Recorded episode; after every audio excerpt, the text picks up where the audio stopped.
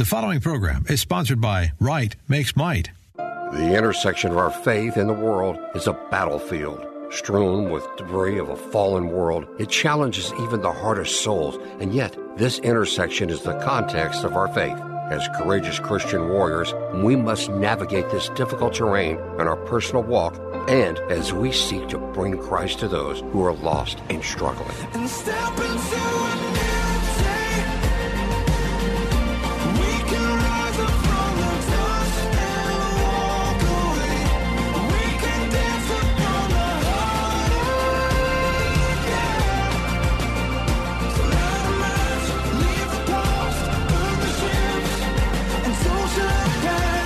As a colonel in the Marine Corps Reserves with numerous combat deployments, Richard Mendelow has walked dangerous ground in peacetime and in war.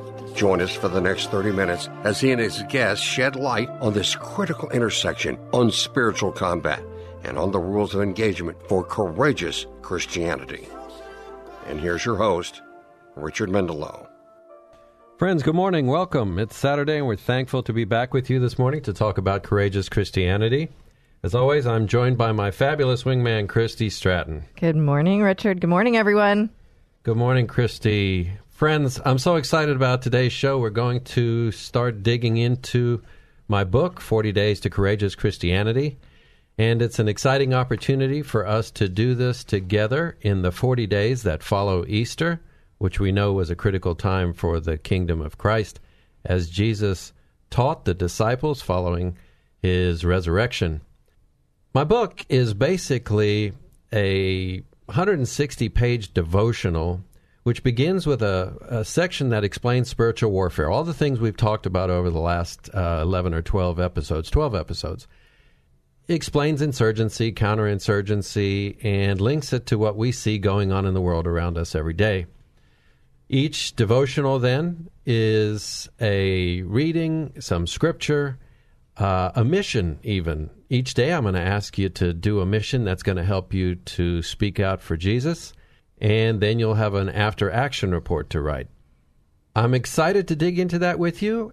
We're going to cover the first week today, but before we do, I need to remind you that as a colonel still serving in the Marine Corps Reserves, I have to preface my comments by saying that these are my personal views, and they do not necessarily represent the Department of the Navy or the Department of Defense. Please pray with us. Heavenly Father, we pray today for understanding and the courage to choose you in all things. In these uncertain times, we know that you are our only certainty. And Father, we know that as all else will fade away, you and your love for us are eternal. Help us, O Lord, to turn away from the world and to seek you. We ask you to bless this time of fellowship, and we pray in thanks for your continued attention to those in the battle against this tenacious pandemic. We pray in Jesus' mighty name. Amen. Amen. So we begin our 40-day journey, and over the next 7 days, you're going to be reading 7 devotionals, starting Monday. Days 1 through 7. Yeah. And each of those days is designed to do something a little different as you begin your journey. Day 1 is about separating yourself from the devil, from the world, from all of these influences so that you can make the choices that you want to make that define you and the world around you. In day 2, we make the choice about our value in God's kingdom, because something that troubles me is when the devil makes us believe that we're not special, that we're not good enough to speak for Jesus. Mm. This morning I was praying about this, and I was reading in Acts chapter 9, which talks about Saul's conversion. So Saul, Paul, we know him, wrote most of the New Testament, probably the most vocal of the early disciples. And initially he was a zealot who represented the temple in hunting down and killing Christians. Yeah. I'm reading about him in chapter 9. On the road to Damascus, Jesus appeared to him and said, "Saul, Saul, why do you persecute me?" Jesus then blinded him, right, told him to go to Damascus, and Saul does that. And then the Lord appears to Ananias and says, go to this house on Straight Street where there's Saul of Tarsus and cure his blindness, and then you're going to help him. And Ananias is very scared, and he says, this is Saul of Tarsus who persecutes Christians. And you want me to go help a man that helped kill Christians? Right. And he was terrified, right, but faithful. So. Mm-hmm. And so he went to the appointed place and time, and the rest is our faith, the absolute foundation of our faith. And so the thing about Saul or Paul is when he began speaking out for Jesus, the amazing turn when he went from persecutor to Jesus' strongest spokesman, it was that huge shift in who and what he was that got people's attention. And it actually says in Acts chapter 9, the people were astonished. Right. So back to day 2, where we talk about our value in the kingdom of God, there's sometimes the belief that I'm not churchy enough, I'm not squared away enough, to use military terms. But the truth of the matter is, those of us who are a mess, in many ways, the bigger the mess we were, the bigger the testimony that we provide on the power of Christ to change lives. Just like Saul, Paul. Just like Saul, yeah. Paul. Yeah. And the crazy thing is, in Christianity, there is always an implied viewer, an implied witness, an implied hearer. Mm-hmm. So, for instance, Hebrews chapter 12, verse 1 says that we run our race in front of a great cloud of witnesses. There's the witnesses. It matters. It matters what we do. People are watching. People are listening. Absolutely. And that takes us to day 3, which says you're worthy. And in day 3, it talks about being ambassadors of Christ. I like that word, ambassadors. Well, it's from Scripture. Yeah. I guess I haven't read it before. Well, I love it too. You're an ambassador, a spokesperson, yeah, person for, a representative of. So amazing. Day 4 talks a lot about combat power. Yeah. And that sounds weird, but I am a Marine, so combat power is the thing. Right makes might. Right makes might. And we generate that combat power by our faith, by our dedication, not by being perfect, but by returning each morning to God in prayer and through the Word, asking Him who He wants us to be, and then striving to be that person throughout the day. Day 5 is about that conversation with God, about the opportunity that we have. Last week, I spoke about the fact that if I want to go talk to my general, I have to make an appointment, wait outside his office, knock on the door, hope he lets me in, hope he lets me speak, hope he gives me a seat, hope he puts me at ease. And the amazing thing is we wake up in the morning and God's face is turned toward us and his ear is ours and he wants to hear from his children. And even if he knows what we're already going to say, he wants to hear our words. No appointment necessary. I said that last week. No appointment necessary. We are loved as a parent wants to hear their child. So God wants to hear from us and wants us to verbalize the things we need and then wants, like a loving parent, to help us with those things. So day 6 gets into kind of wrapping up a little bit the week about choosing our actions and our reactions as very important because we distanced ourselves from the world, we reconnected with God, we're speaking to God, and now we're going to make very intentional choices. And then day 7 is the Sabbath, and it's important. The Sabbath is where we empty ourselves of the world so we can fill ourselves with God so that we have something to give away the rest of the week. It's not about an hour in church. It's about the fact that you can't give away what you don't have. It sounds like, I heard the word choice a lot in all of those, so it sounds like these things that we have a choice to do. It is an absolute choice. That's a good point, Christy. And the thing that is so amazing is how important must choice be that God gave it to us at the possible peril of our soul. Mm, yeah. So he thought it was so important that he was willing to gain us or lose us. Right. And the reason is, if you say to a child, you will love me, no. What does that mean? They're going to defy you. It means absolutely nothing. Right. But if that child sees you and comes to love you, then they're served by that love and that faith. Right. So God can say to us, you will love us. You will love me. But a lot of people think he says that. He doesn't say that. He doesn't. He gives us choice, even though we may do some crazy things with that choice, and we do. So that brings us to, I guess, a discussion of choice, because what we choose informs the witnesses that we're talking about, the people around us who hear us and see us. And what we do, what we say, how we show up. And so they will only know what's important to us by what we do with our time and our words and our resources. And we don't want to get this confused with works. Right. A lot of people get tied up in that. No. But it's really, I think we've talked about in earlier shows, leading by example. We come to God by faith alone, by belief, and then it's what we choose to do. Remember, in a very early show, I talked about our heart's response to God's love, His relentless love. And it is about what we do with our time. So I was flying a trip this past week with a really nice lady, and she said she would never date somebody who had a golf handicap of less than 10. And I thought this was hilarious, and I asked her why, and she says, because it tells you how much time they spend golfing. It does. You got to think about that for a minute, but you're right. So how much time you spend at the shopping mall tells me how important the shopping mall is to you. And how much time you spend reading God's Word, talking about God, testifying about God tells me how important God is to you. Yeah. Christy likes to say, I don't like to quote you when you're right here in the room. I'm right here. What do I like to say? Tell me. Christy I might be surprised. To say, well, it'll shock you that I actually am listening all the time. But Christy says, if you just listen, people will tell you who they are.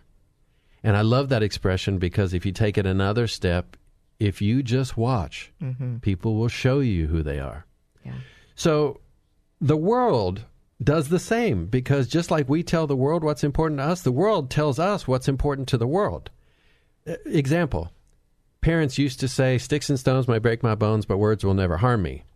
Now the world says, oh, words are so important. Words are everything. And the reason why it wants you to think that is because it wants you to believe that your feelings are everything. Your feelings about these words are everything. So now, our parents used to say, it's not about how you feel, it's about what you do. Don't be a feeler, be a doer. And then now the world wants us to believe it's about how you feel.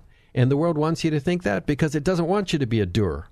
It wants you to be passive and accept the world as it is. It's all just too pervasive and insistent to be an accident. The world is telling us what's important to the world. And the devil's efforts to derail us from being decisive, to make us feel passive, to make us feel like we should just go with the flow, is because the devil doesn't want us to be decisive, to choose God in all things, to choose God and let the world see what's important to us. Does that make sense, or is it just me? No, it makes a lot of sense. Yeah. Yeah. So, okay, thanks for that. So the devil's efforts and the world's efforts are actually meant to make us feel passive so that we will feel like victims. And I realize that what everybody chooses to do is their own business. And the truth of the matter is the world's filled with uncertainty. And there's only one choice that really matters. And that choice is God or the world. To love God or not to love God. That's the only feeling that really matters, is love. Why is it so hard, though, for people to get? It's hard because the devil doesn't want you to do it, so he distracts you. He wants you to feel passive. He wants you to feel overwhelmed. He wants you to feel uncertain, because people who are in that state, feeling unworthy, they don't make this decisive choice to say, this is my God, I am loved, I am worthy, and I'm going to speak about him because people need to hear it. And the truth is if you look around, people aren't happy. No, they're not happy. The devil's efforts to derail our choosing God as part of this insurgency really took a new turn in the media-driven culture of our entitlement and our narcissism. And so we go along with it. We go with the flow. But the truth of the matter is, instead of being victors, we're victims. Instead of being doers, we're feelers. Instead of being decisive, we're passive. And we're not happy. It's painful. And people see us in that quandary. They see us in that place. And then we have a negative influence on the people around us. Because when we go with the flow, we're conformed to the patterns of the world. Instead of the decisiveness that leads us to God, the passive, lamb-like feelings lead us to not want to stand against the world. You've heard that, I like that saying, the reasonable man accepts the world as it is, the unreasonable man tries to change the world, therefore all progress depends on the unreasonable man. Mm. Wow. And I want to be an unreasonable man. Yeah. Because I want to read my Bible, I want to know what God wants for me, and then I want to go out during the day and do that, and I want people to see my good deeds and glorify Father when he comes to visit. So we can choose one or the other. Painful uncertainty, the world, passivity, or we can choose to be victors, to be worthy, to stand for God, to look to God in all things. And to me, that's exciting. It seems like it's the perfect time to do that now. It's our opportunity amid this time of our world, of this pandemic. You know, I love to say, if not now, then when? Yeah, exactly. And if not you, then who? And so now that's why the 40-day devotional series. And the 40-day devotional series. So it's a little bit big. I mean... really? it's packed pretty tight. If you having to reread it. Yeah. I'm realizing. There's a lot in there. A lot of great stuff. The point that I want to make is Matthew chapter 7, verse 20 sums it up like this. Therefore, by their fruits, you will know them. You will know the bad guys from the good guys. If you just stand firm in your faith, people will tell you who they are, as Christy says. So in that truth, we come to the moment of truth, which I love. And today it's from Psalm 103. As Jesus overcame the world and death, so our steadfast belief in Jesus, reaffirmed every day in our study of the Bible, prayer, worship, our words, our deeds, will lead us into certainty, the only certainty that there is. And as we choose his ways over the world's ways, we will become witnesses for those around us. Psalm 103 reminds us, the Lord is compassionate and gracious, slow to anger, abounding in love. For as high as the heavens are above the earth, so great is his love for those who revere him. We must each take the choice to revere God every day. We must pick a side. Either we choose Jesus or we default to the world. The devil wants us to default. Either we choose heaven or the earth. There is no neutral ground. People will know what is important to us by where we spend our time, resources, words, and by what guides our actions. And that brings us to the quote of the day by Dante Alighieri, author of the Divine Comedy. If you remember, he said, "The hottest places in hell are reserved for those who in time of moral crisis preserve their neutrality." Mm. There is no neutral ground. We are at war. Just look around. You can't make this stuff up. Things can't get this messed up by accident. The devil wants you to feel neutral and to default to him. He wants you to react to him, to feel powerless to change his world, and to attract others to your sad state of indifference. For this reason, we're told by society, the media, and the fastest-growing section in the bookstore, the self-help section, that everything is about our feelings.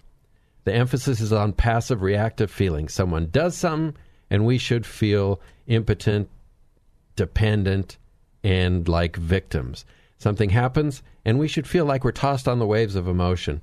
Maybe we feel offended, maybe we feel hurt, maybe we feel happy. It's all circumstantial, and that reinforces the idea that our feelings are important, and they're outside of us, and we have no control. The truth of the matter is, if we indulge our feelings, and the media tells us how we should feel, and the results make us more manageable and easily manipulated, it doesn't speak well for tomorrow. So I'm asking you to be the unreasonable person, wherever you are, wherever Jesus finds you today. Let him speak into your heart a message of power and courage. They are trying to convince us that we are not children of the living God. We cannot let them. I'm reminded of a story I read about a survivor of the Holocaust. She said that standing naked in line outside the door to a gas chamber into which she was shortly expected to walk, she realized that all she had left was her choice to hate or not to hate the Nazis. They had taken everything else from her. Her feelings were all she had left. Naked, beaten, and at death's very door, she made the decision that she would not allow them to take her feelings also. Mm. She chose not to hate her persecutors. And obviously she survived to tell us her story. Yeah. Choice. Definition of choice right there. So choice, intentional choices made in everything throughout the day. We have a similar life and death choice in the tremendous uncertainty of this world. And this uncertainty only goes away when we make the one choice about our feelings from which all other choices flow, and that is the choice to love Jesus. When we love Jesus, our feelings no longer belong to the world, they belong to Him. And Galatians chapter 5, verse 22 addresses this when it says, "But the fruit of the Spirit is love, joy, peace, forbearance, kindness, goodness, faithfulness, gentleness, and self-control." 2 Timothy chapter 1, verse 7 says, "For the Spirit God gave us does not make us timid, but gives us power, love, and self-discipline." I contend that the uncertainty of life goes away when we decide ahead of time to give ourselves to Jesus in all things. We make that decision on our knees every morning when we begin by giving Him time during the day. If people judge us by where we put our resources, then if our first expenditure of our time is with God, asking Him to be with us, to guide us, and in His written word, then do we not begin the day by telling people who we are?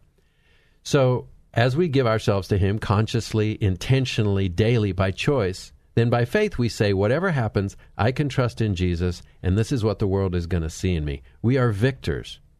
In this choice, we can decide to feel joy and peace regardless of the circumstances. Those are the fruits of our faith. In this choice, there is certainty and the power to do good and the courage to stand against evil.